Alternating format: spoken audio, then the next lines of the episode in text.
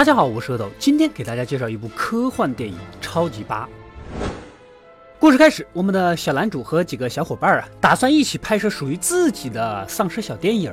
小胖是导演，男主负责化妆，唯一的女主当然是要演女一号啦。几个人商量好，就开车来到了镇子郊外的火车站，准备拍摄。因为胶卷当时是很贵的，大家在小胖导演的安排下，有模有样的彩排，等待火车的到来。小胖啊，要的就是这个火车飞驰而过的背景画面。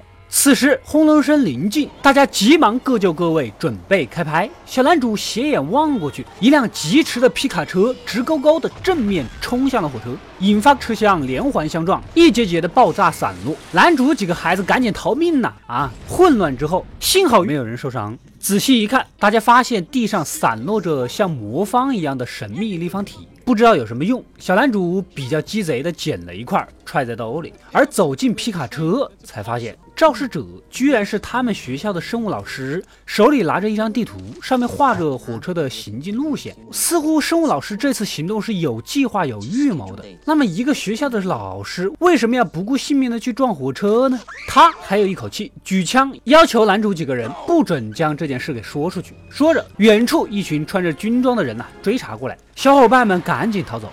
第二天，电视上就播出了火车事故的新闻。小胖很兴奋，当时摄影机正开着，如果能把胶卷给洗出来，那画面不得了啊！周围也被军方封锁。男主发现他们正在一一找回金属立方体，很显然，这些立方体啊，肯定有什么不可告人的惊天大秘密。晚上，漆黑的丛林里就传来动静，一瞬间，小镇警长和便利店小哥就被某种神秘生物给袭击了。在这之后，镇子上奇怪的事情是越来越多：宠物失踪，汽车引擎被偷，镇上经常断水断电。一检查发现呢，电杆上的电线全都不见了，被人偷了。这一切都在那场火车事故之后，显然是那个神秘生物所干的。但是他要电线引擎做什么用呢？军方的车呢，也经常出入小镇，拿着仪器不断的排查。其中一个居民呢，还无意间听到了军方的频道信息，似乎是个什么军事行动，而且军方也不让当地警察插手。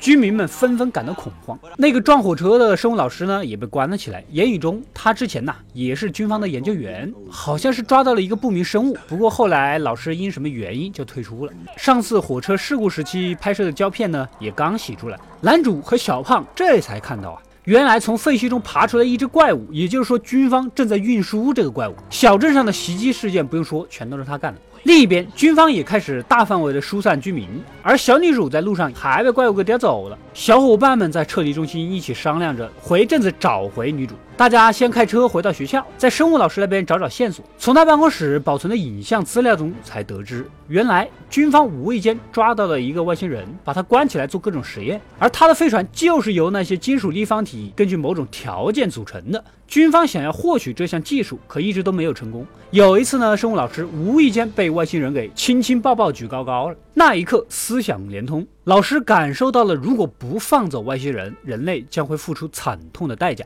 在屡屡的劝说中，哎，就被军方给开除了。之后呢，也就策划了撞火车的事儿。录像还没开完，军方的人呢就突然破门而入，将大家带上大巴啊。结果路上就遇到了外星人，几个小伙伴趁乱逃走。再次回到镇上，受到信号干扰的坦克啊、武器啊自动开火。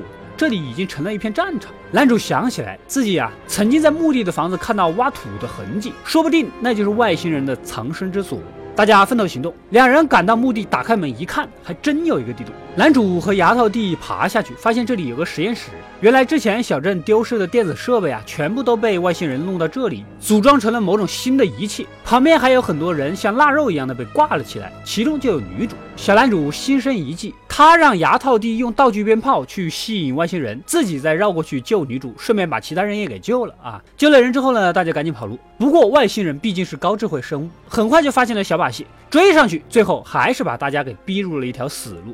就在走投无路之际，男主跟外星人讲起了道理。可能是由于感受到了小男主的同理心，再加上飞船已经准备完毕，外星人呢并没有对小男主动手，径直去开启飞船了。而在外面，所有的金属都被强大的磁场吸向墓地的水塔，军方所收集的金属立方体呢也被吸了过去，组成了飞船的主体。随着能量的蓄积，飞船缓缓地驶向了遥远的宇宙。很显然，被关了数年的外星人啊。终于可以回家了。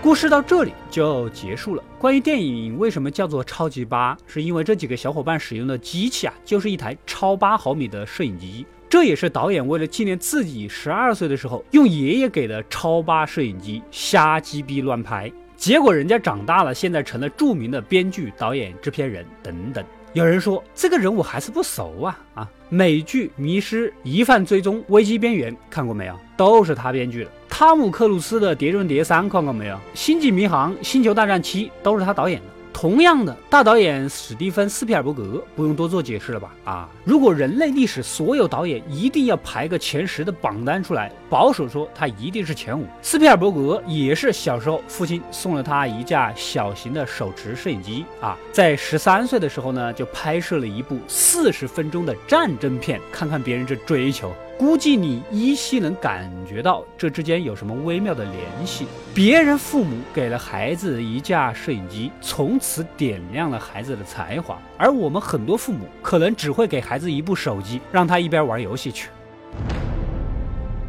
我是阿斗，一个让你沉迷于故事的讲述者，浓缩电影精华又不失它本来的魅力。扫描二维码添加我的微信号。除了能第一时间收到更新，更有独家解读的视频等待你的发掘。扫描它，然后带走我。